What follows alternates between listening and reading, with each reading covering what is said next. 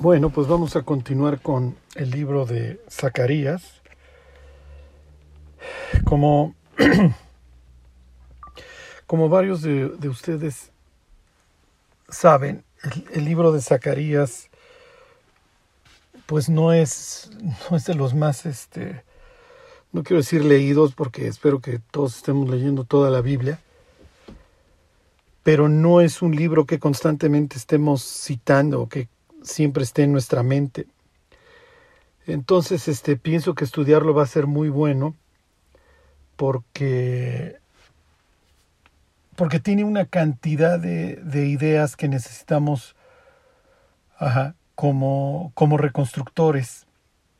El propósito del libro de Zacarías es alentar a un pueblo que se dedica a la reconstrucción de algo que está obviamente pues, destruido y que ha dejado muy mal sabor y que refleja muchísimas pésimas memorias. Hubo que, que, esperar 70 años este, para, para iniciar este proceso. ¿sí? Y piensen en el Éxodo, en donde Dios se los comentaba la, la semana pasada, Dios hace una pausa que terminó la pausa este, siendo de 38 años para sumar 40 en el desierto. Pero los 38 se acuerdan de, de la lectura de este versículo de Deuteronomio 2.14. Tiene como propósito ajá, que se acabara la generación. O sea, una generación incrédula no podía entrar a la tierra prometida si de por sí este, no tardó mucho en, en que llegara nuevamente la apostasía de la que nos habla el libro de jueces, ahora imagínense haber entrado con un pueblo que no le cree a Dios. En este caso, si recuerdan, tanto el capítulo 29 como el 25 de Jeremías decía que, que la, la tierra iba a descansar 70 años recuerdan que la tierra tenía que descansar, ajá, se tenía que trabajar seis y descansar uno. Ajá. Y obviamente, pues los israelitas nunca quisieron tomar esta decisión de fe de dejar descansar la tierra. Y este y ahora Dios pues los está castigando 70 años, ¿sí? Y la tierra ahora sí está gozando sus años de reposo los que no le dio un pueblo que no tenía confianza en Dios, un pueblo incrédulo. Ok, entonces aquí se cumplen varios propósitos. Varios, uno de ellos, obviamente, es el juicio sobre una nación que se había podrido y que ya era peor que las que estaban a su alrededor. Este, otro de los propósitos, que descanse la tierra. Y otro, que perezca esa generación. ¿Ok? No perece del todo, eso nos queda claro del libro de Esdras, porque hubieron algunos que conocieron el templo de Salomón y luego les tocó ver cómo se echaban los cimientos del templo. ¿Ok? En la reconstrucción, sin embargo, ¿se acuerdan? La reconstrucción del templo sufre una pausa eh, de más o menos 16, 17 años. Y entonces casi, casi sí, ahora sí, el trabajo que, va a hacer, que van a hacer Josué y Zorobabel para la reconstrucción ya implica que prácticamente no hay nadie que conoció el templo anterior. Entonces se borró a una generación incrédula. ¿Por qué? Porque sin fe es imposible agradar a Dios. Entonces Dios, no es que Dios no pueda hacer algo, pero finalmente si Dios va a trabajar a través de las personas, pues va a requerir este, que, que pongamos su confianza en ellas. ¿Ok? Que pongamos nuestra confianza en Dios, perdón. Entonces, pues trabajar con una serie de incrédulos, pues no, pues no, no funciona. ¿sí? Piensen en Apocalipsis 21.8, pero los cobardes e incrédulos. Así empieza Así empieza la lista de las personas que pasarán su eternidad excluidos de la presencia de Dios. y arranca con los cobardes, sí, no, no quisieron enfrentar sus pecados, no quisieron enfrentar su vida y reconocer que iban al infierno, y los incrédulos, no, no sirve, ¿sí? O sea, si prefieres creer que las piedras son eternas y que puede existir información sin fuente, pues no, no sirves de nada, ¿sí? O sea, estás destinado a la exclusión. Ok, si prefieres creer que la materia es eterna y que para justificar la, no existencia de un Dios, bueno, pues ni cómo ayudarte, ¿sí? Bueno, entonces se acaba esta generación y ahora sí, con una generación que le quiere creer a Dios, va a iniciar la restauración. Y, y más adelante este, les, voy a enseñar cómo Pablo toma estas ideas de la restauración y se las aplica a la iglesia y concretamente a nosotros. Unas ideas que están en un pasaje muy similar a los que hoy vamos a estar leyendo este, en el libro de Isaías. Ok, les recuerdo algo. La Biblia dedica muchas páginas a la restauración porque al final de cuentas a eso nos dedicamos. O sea, el mundo está destruido. Y miren, si no me creen, por favor, algún día escuchen a jóvenes platicar entre ellos, ¿sí?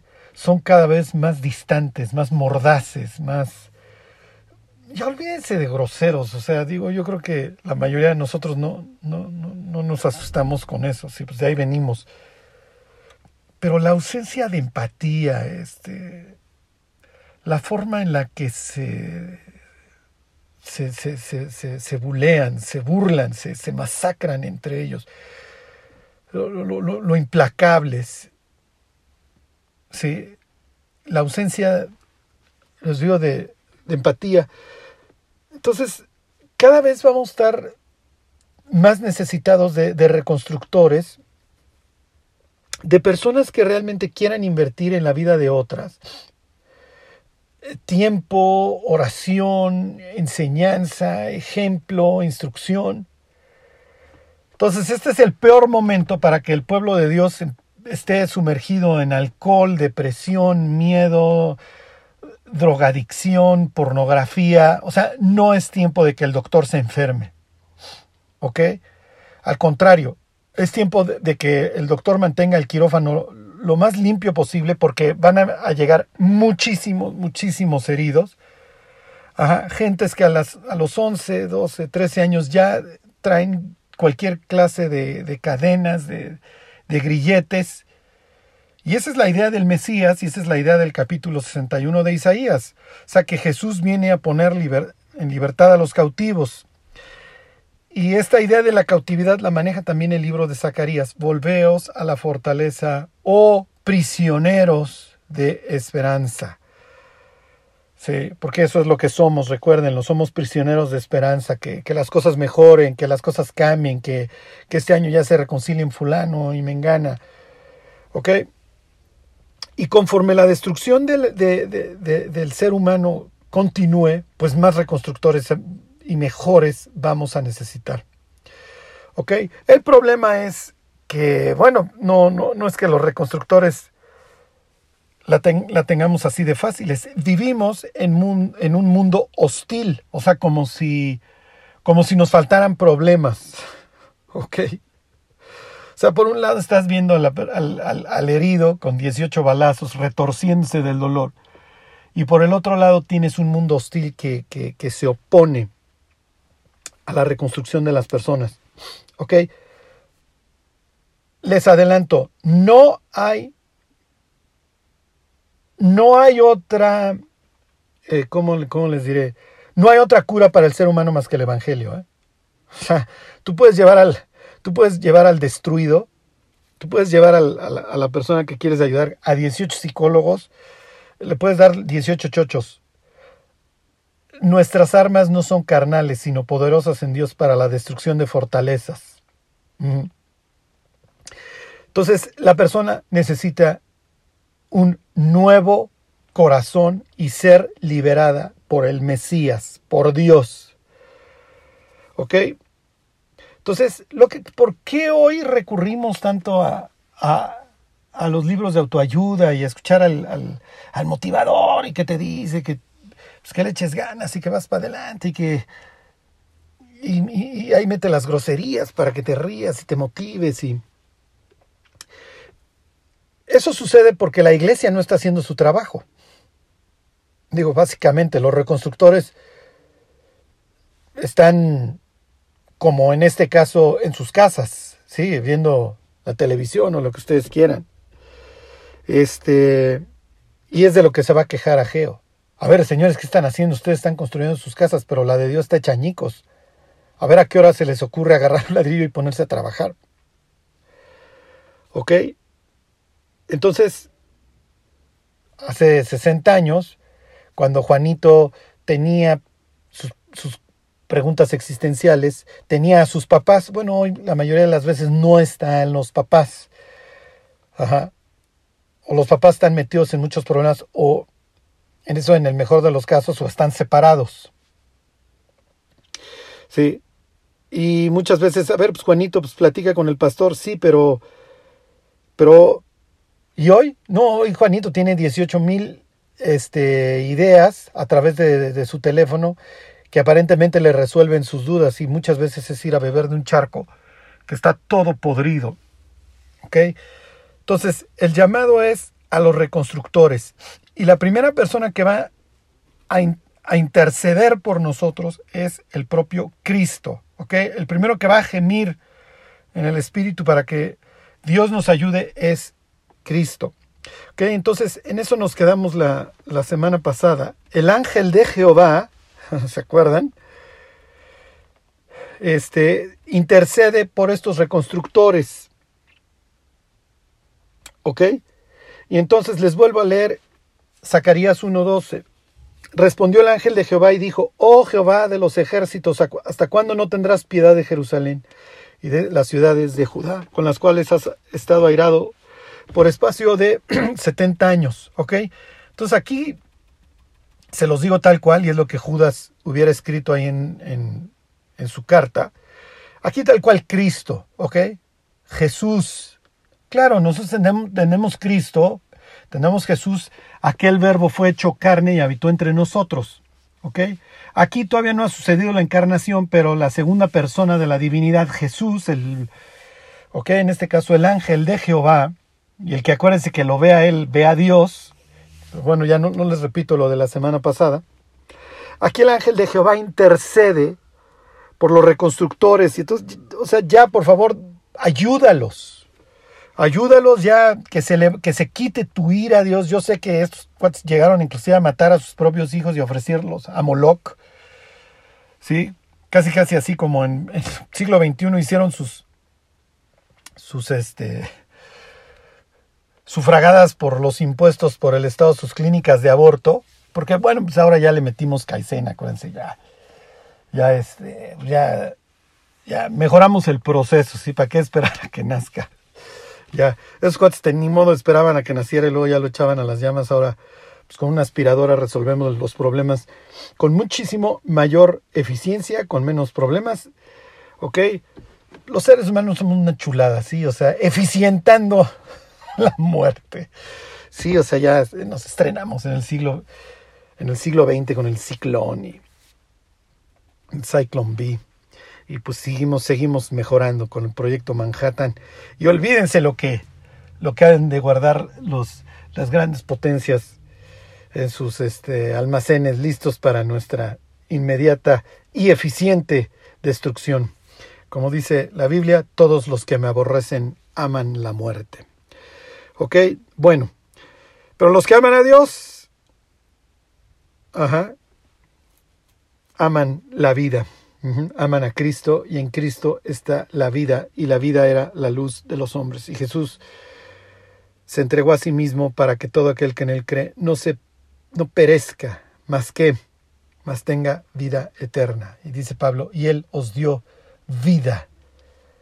Ajá. Cuando estabas muertos en vuestros delitos y pecados. Bueno, para que se conviertan de las tinieblas a la luz y de la potestad de Satanás a Dios, para que tengan vida y para que la tengan fructífera.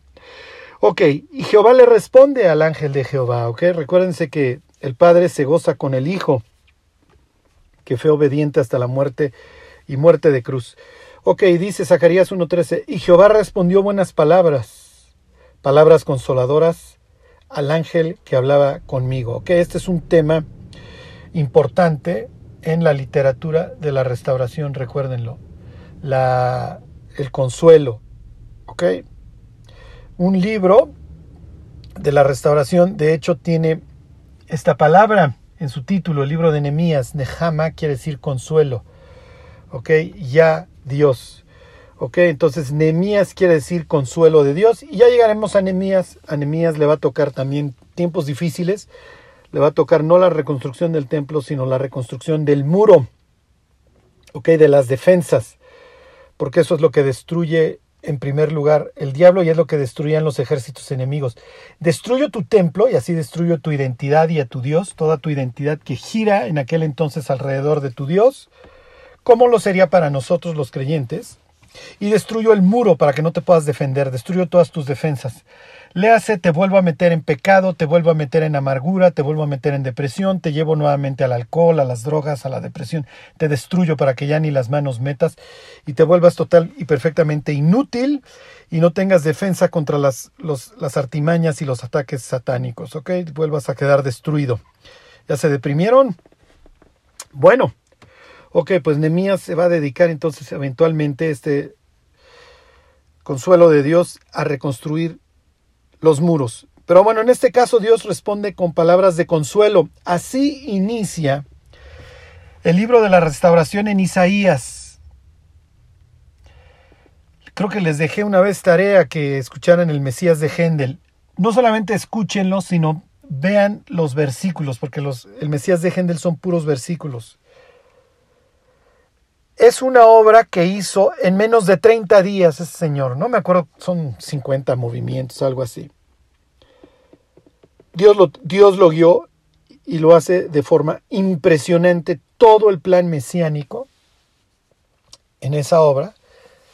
Obviamente todos conocen uno de los movimientos que es el aleluya. Entonces, cantan, si mal no recuerdo, es Apocalipsis 19.5, pero bueno, unos versículos de Apocalipsis 19 son el aleluya.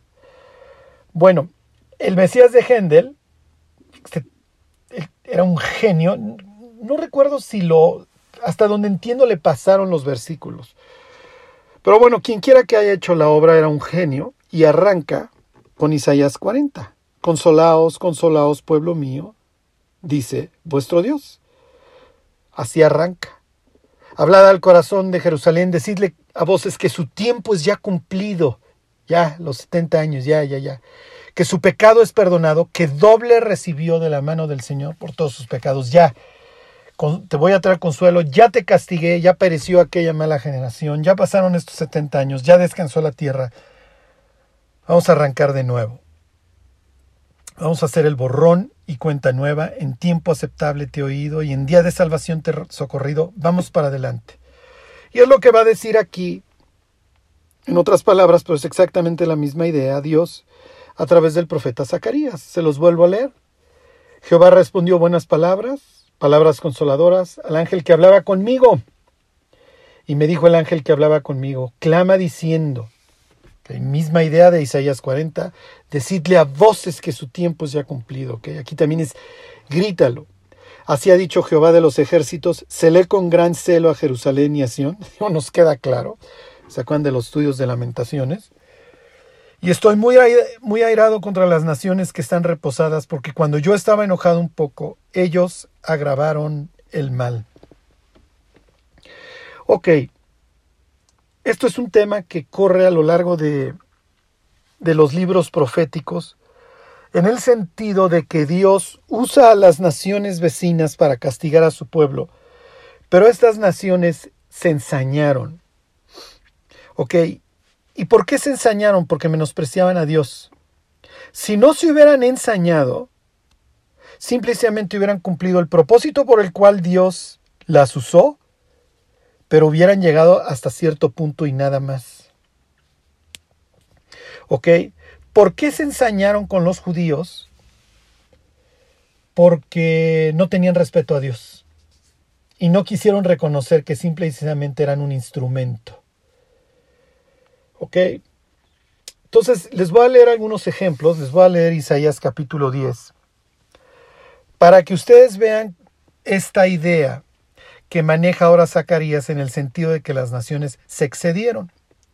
Aquí Isaías capítulo 10 va a hablar de los asirios. Dios usó a los asirios para arrasar a un pueblo que igual estaba peor que los asirios, que es el reino del norte, Israel del norte. ¿Se acuerdan las diez tribus del norte? Se los voy a leer. ¿Ok? Y piensen en esas personas que muchas veces se ensañan con los cristianos caídos. El cristiano caído ya la regó, ya se puso a hacer lo que ustedes quieran, a fornicar, ya lo agarraron robando, ya lo agarraron drogado, y entonces el incrédulo se ensaña con él.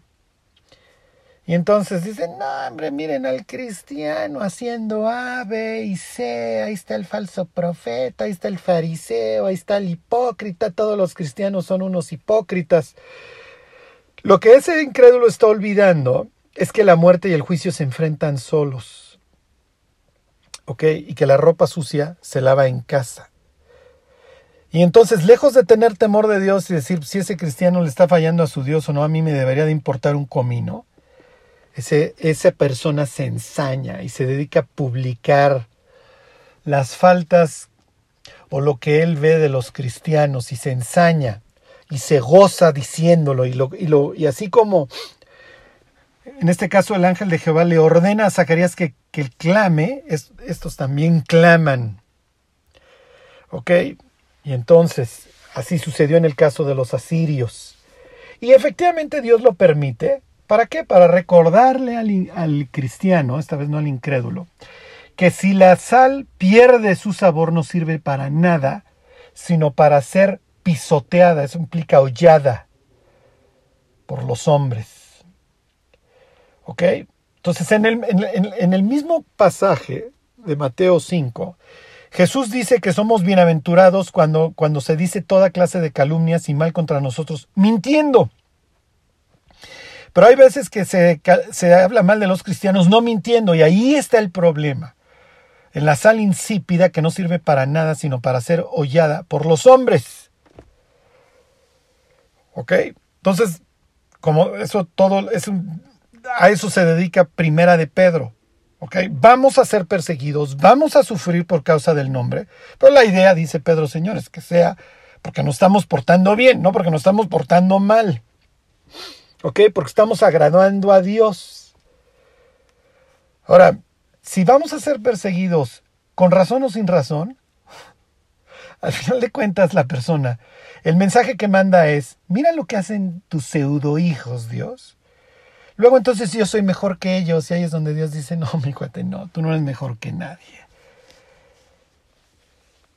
Y estas palabras similares se escucharán en el juicio final. Fíjense, dice, oh Asiria, dice Isaías 10:5, vara y báculo de mi furor, en su mano he puesto mi ira. ¿okay? Entonces te, estoy usando, es lo que está implicando con los asirios, y es lo que Dios está implicando con el incrédulo que se ensaña, con el cristiano que falla. Le mandaré contra una nación pérfida.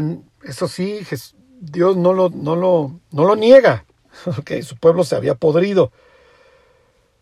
Y sobre el pueblo de Mira le enviaré para que quite despojos y arrebate presa y lo ponga para ser hollado como lodo de las calles. Que Jesús no está usando de a gratis esa expresión en Mateo 5, que no sirve más para nada, sino para ser hollado, sino para ser hollada por los hombres. Versículo 7 está hablando de los asirios, aunque él no lo pensará así, ni su corazón lo imaginará de esta manera, sino que su pensamiento será para desarraigar y cortar naciones no pocas. Que entonces en la mente de los asirios, ellos, como ellos son lo máximo, por eso ellos pueden ir haciendo pedazos a quien se les pare enfrente. Y de hecho sí lo hicieron durante, si mal no recuerdo, dos siglos, ¿ok? Porque él dice, mis príncipes no son todos reyes. No es Calno como Carquemis, Amat como Arfad y Samaria como Damasco. Se está diciendo, a ver, pues todas estas ciudades las fui reventando. Como halló mi mano los reinos de los ídolos, siendo sus imágenes más que las de Jerusalén y de Samaria.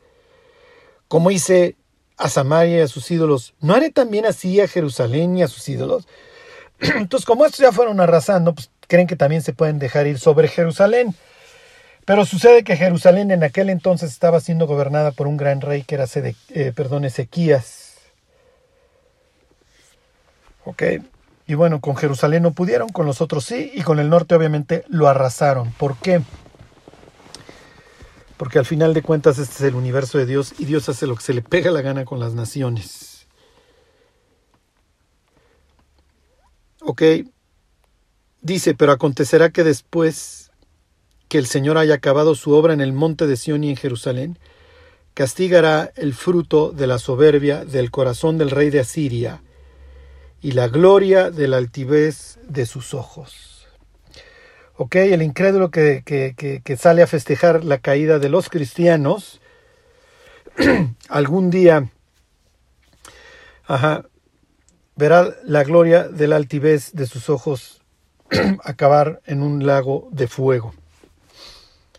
Ok, pero bueno, como dice ahí, el asirio no lo pensaba, no se daba cuenta que era un instrumento de Dios y es lo que dice Zacarías, se lee con, con gran celo a Sión, en mira me enojé, pero estos excedieron y, y lo gozaron. ¿Ok? Lo mismo va a decir obviamente de, de Babilonia. Babilonia se dedicó a arrasar el sur. Les leo Isaías 47, 5. Dice, siéntate, calla y entra en tinieblas, hija de los caldeos, porque nunca más te llamarán señora de reinos. Me enojé contra mi pueblo, profané mi heredad y los entregué en tu mano. No les tuviste compasión sobre el anciano, agravaste mucho tu yugo. Dijiste, para siempre seré señora, y no has pensado en esto, ni te acordaste de tu fin, de tu postrimería, no te acordaste cómo ibas a acabar. ¿Ok? Y luego presenta Babilonia, igual que la presenta el Apocalipsis 17, la ramera, ¿sí? Fíjense. Oye pues ahora esto, mujer voluptuosa, tú que estás sentada confiadamente, tú que dices en tu corazón, yo soy y fuera de mí no hay más, no quedaré viuda ni conoceré orfandad. Estas dos cosas te vendrán de repente en un mismo día, orfandad y viudez.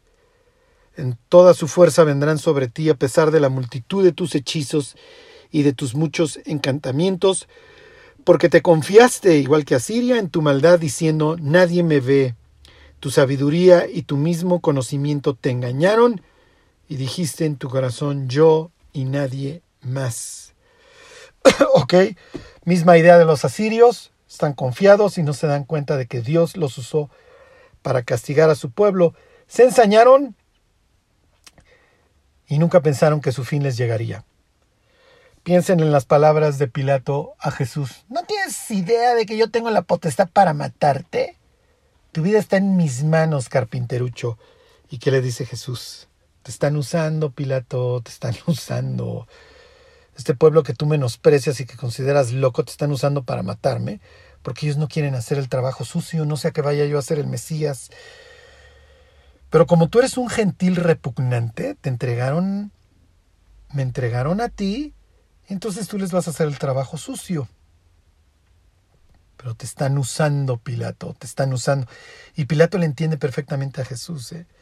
Por eso es que está todo enchilado y sale nuevamente a decir, a ver qué quieren que haga con este, con su rey. y se empiezan a burlar unos de otros. Pero al final de cuentas Jesús le dice la verdad. Te están usando, porque ninguna potestad tendrías sobre mí si no te fuera dada de arriba. Así que el que te entregó a mí, mayor pecado tiene. Y Pilato le entendió perfectamente, lo intentó librar, no porque le interesara a Jesús, sino porque sabía que lo estaban usando. Pero cuando lo amenazaron con irlo a acusar con don Tiberio, pues le tuvo que bajar dos rayitas y cumplir. Ok, les leo la misma idea, Jeremías 51, 24, y esto nada más para que vean cómo se, se repite ¿Ok? Dice Jeremías 51, 24, y pagaré a Babilonia y a todos los moradores de Caldea todo el mal que ellos hicieron en Sión delante de vuestros ojos, dice Jehová. ¿Ok? He aquí yo estoy contra ti, oh monte destruidor, dice Jehová, que destruiste toda la tierra, y extenderé mi mano contra ti y te haré rodar de las peñas y te reduciré a monte quemado y nadie tomará de ti piedra para esquina ni piedra para cimiento porque perpetuo asolamiento serás, ha dicho Jehová. ok, entonces bueno, ya, ya acabó esta idea. Ok, Dios es el soberano, Dios está sobre todas las cosas. Y finalmente la hazaña que mostraron tanto asirios como babilonios se les va a venir. Y sobre todo esta ausencia de temor de Dios. ¿sí? El mismo Ezequiel trae esta idea. ¿sí? Los pueblos vecinos, le hace también Babilonia, lo dice Ezequiel, se ensañaron con los judíos y decían, miren, vamos a ensañarnos con estos porque Dios los, su Dios los dispersó por las tierras, porque ellos no lo respetaron. Bueno, versículo 16. Zacarías 1.16. Por tanto, así ha dicho Jehová, yo me he vuelto a Jerusalén con misericordia. En ella será edificada mi casa, dice Jehová de los ejércitos, y la plomada será tendida sobre Jerusalén. esto, esto, esto es muy importante, ¿sí? Si queremos servir a Dios, Dios está de nuestro lado. Eh, o sea, el, número uno, la persona más interesada en la reconstrucción de la vida, de, nuestra vida y de la vida de las, de las personas que nos rodean, el primer interesado es Cristo, que, que se levantó de entre los muertos y que, como dice Pedro, nos hizo renacer para una esperanza viva precisamente por la resurrección de Jesucristo de los muertos. Entonces, miren, al igual que estos reconstructores, nos está llevando el tren. Nos levantamos muchas veces y vemos la, noticia que no, que no esperábamos ver y tenemos muchos reveses y tenemos muchos fracasos. Y tenemos muchas razones para tener miedo y para no hacer la obra que Dios nos ha encomendado. ¿Ok? Pero Ahí está Dios con sus instrumentos para construir. Así como tuvo sus instrumentos para la destrucción, así hoy tiene los necesarios para la reconstrucción. Este pasaje, capítulo 1 de Zacarías, habla precisamente de instrumentos, habla de plomada, habla de serruchos. Y la plomada a veces se, utilizaba en la Biblia precisamente en sentido contrario, para, para, la para la destrucción. Miren, les voy a leer este Segunda de Reyes 21:13.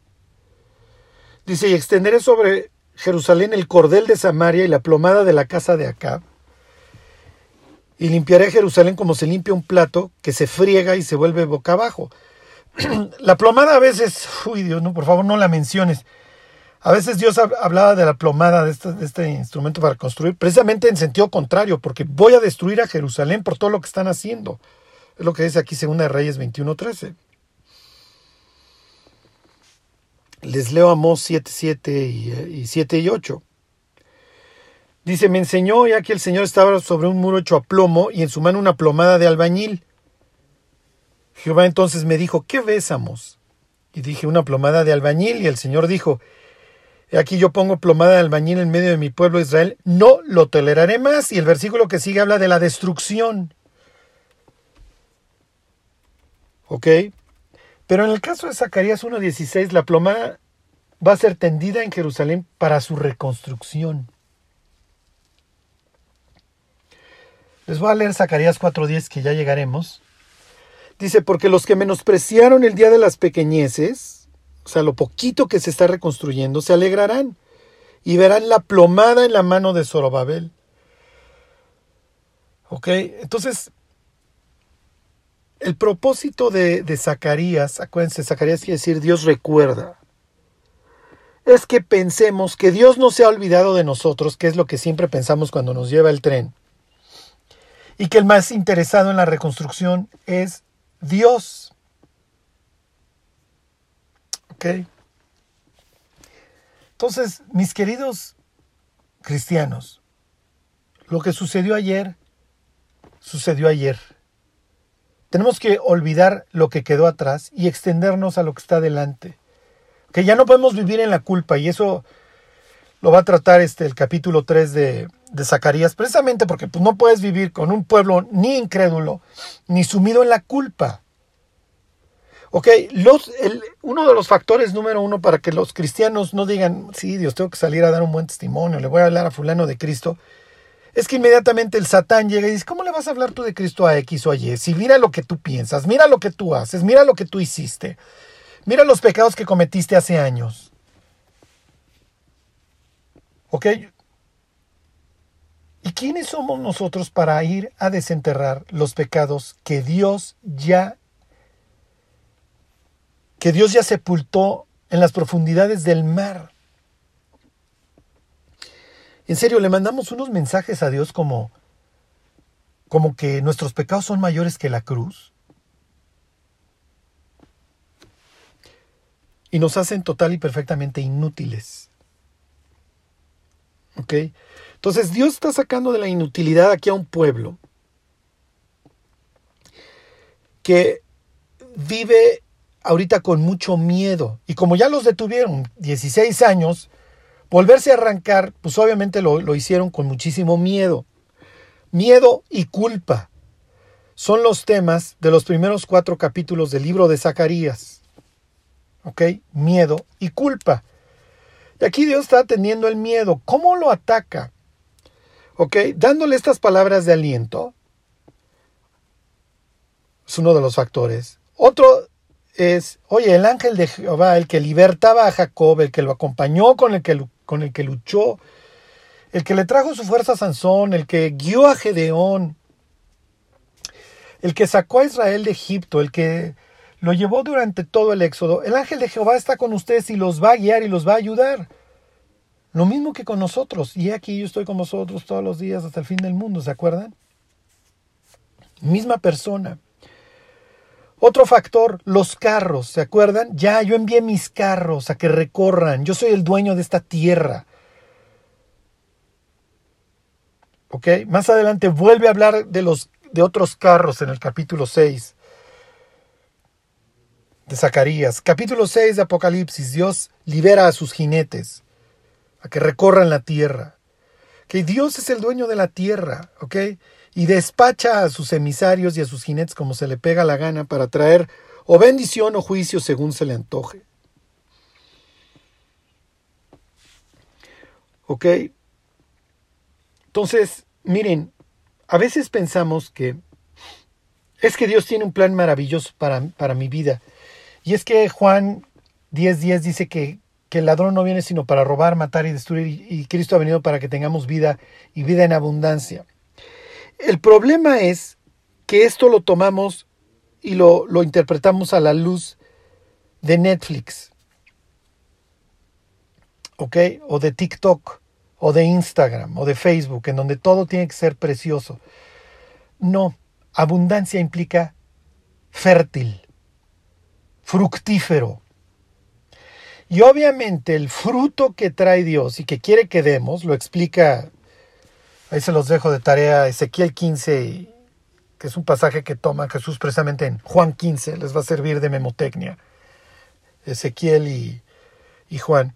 El fruto que Dios quiere que demos es un fruto costoso, largo, que permanezca. Mínimo se aventaban cinco años para la primera buena cosecha de uvas. Y léanse Isaías 5. Había que cavar, y había que poner la torre, y había que cercar, y había que regar, y había que cuidar. Entonces, el trabajo al que Dios nos ha llamado no, no, no, no, es, no es palomitas de microondas. Toma mucho tiempo. Toma sangre, sudor y lágrimas. Sí. Hablar de Cristo, que se convierta a la persona, que decida caminar con Dios,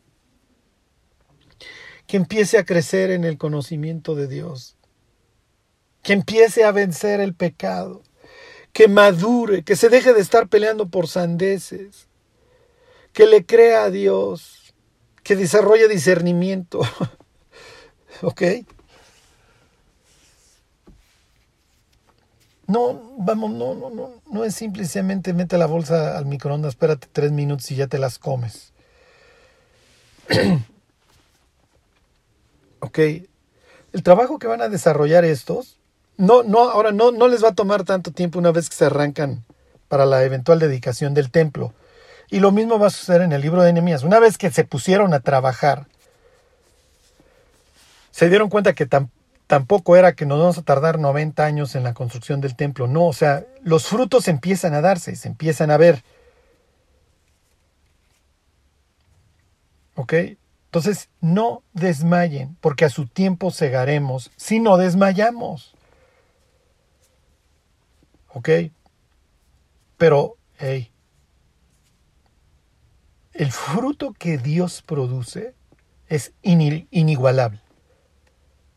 Sea, la satisfacción de ver a Chelas dar un giro de 180 grados y eventualmente verlo a él mismo caminar con Dios y enseñar la palabra y etcétera. Pues qué, ¿cómo te lo van a cómo te lo va a compensar Dios? Dios produce un gozo y los, y los que lo hemos probado dijera David, mayor que cuando abundaba el mosto de aquellos. Por eso es que seguimos a Cristo. Digo, finalmente todos respondemos a estímulos. Y Dios no es pichicato ni es deudor de nadie. Y produce una felicidad y un gozo muy tremendo.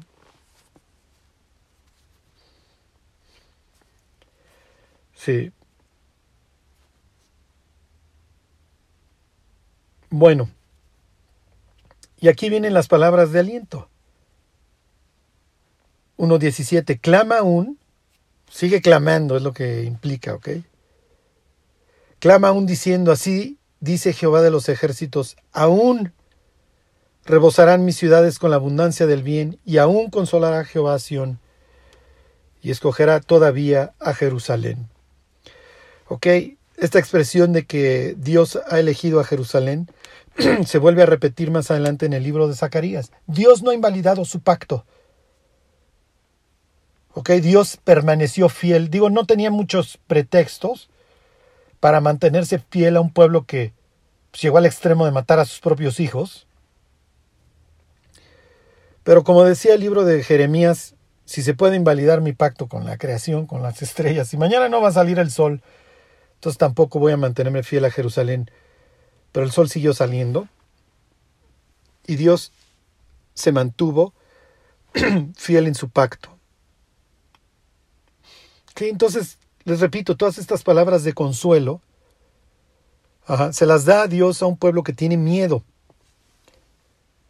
¿Para qué? Precisamente para que se anime. Entonces, oigan, no se preocupen, esta ciudad que ustedes ven hecha de guerras, que está hecho añicos, va a volver a rebosar de bien. ¿Ok? Ahí está hablando al pueblo de Dios. El pueblo va a volver a tener gozo, va a volver a tener paz. Charlie, ¿qué implicaría esto para nosotros? Que, tuviéramos esta abundancia del bien, que Dios consolara a Sion, que nos recordara su pacto, que su pacto es para siempre. Implicaría avivamiento. Eso es lo que implicaría implicaría un avivamiento profundo por parte del pueblo. Implicaría que los creyentes apagaran la tele y se pusieran a leer la Biblia, que volvieran a orar, que volvieran a, amarse unos a otros, a, buscar el compañerismo, ya no con el mundo y con las personas del mundo que les dicen lo que quieren oír, sino entre hermanos para alentarse unos a otros. Eso y no lo tomen palabras siglo XXI, eso es lo más atractivo para el incrédulo, una iglesia fervorosa. Y no me refiero a atractivo en el sentido eh, de que vamos a montar un show y vamos a hacer esto sensual para que vengan. Y hacemos un mensaje agradable donde el incrédulo pueda seguirse gozando en sus pecados, pero creer que... y echarle tantita religión. No. Lo mejor que le puede pasar al mundo es una iglesia fervorosa. porque esa iglesia se presenta como una iglesia restauradora, que puede ir profundo con un mensaje muy serio como es el mensaje del Evangelio y, traer, y traer mensaje de salvación. ¿sí? Que, el incrédulo no perezca eternamente, sino que al contrario tenga lo que tanto necesita. Charlie, ¿quién está el incrédulo? Vida, está muerto, por eso no siente. Por eso se abre su boca y es como abrir un sepulcro, salen puros gases venenosos, sale pura putrefacción. Está perdido y lo único que hay es infelicidad en sus caminos. Aunque finca, ¿eh? Aunque finca. Ok, entonces, si Dios nos prometiera un avivamiento, a los cristianos serían estas palabras. Sería, clama y diles que va a haber abundancia, va a haber fruto. ¿Ok? Que va a haber consuelo y que va a haber una confirmación del pacto. Ok, vamos a terminar. Mm, hijo, no sé si me vaya. Uf, este.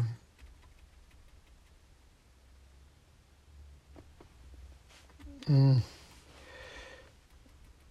Miren,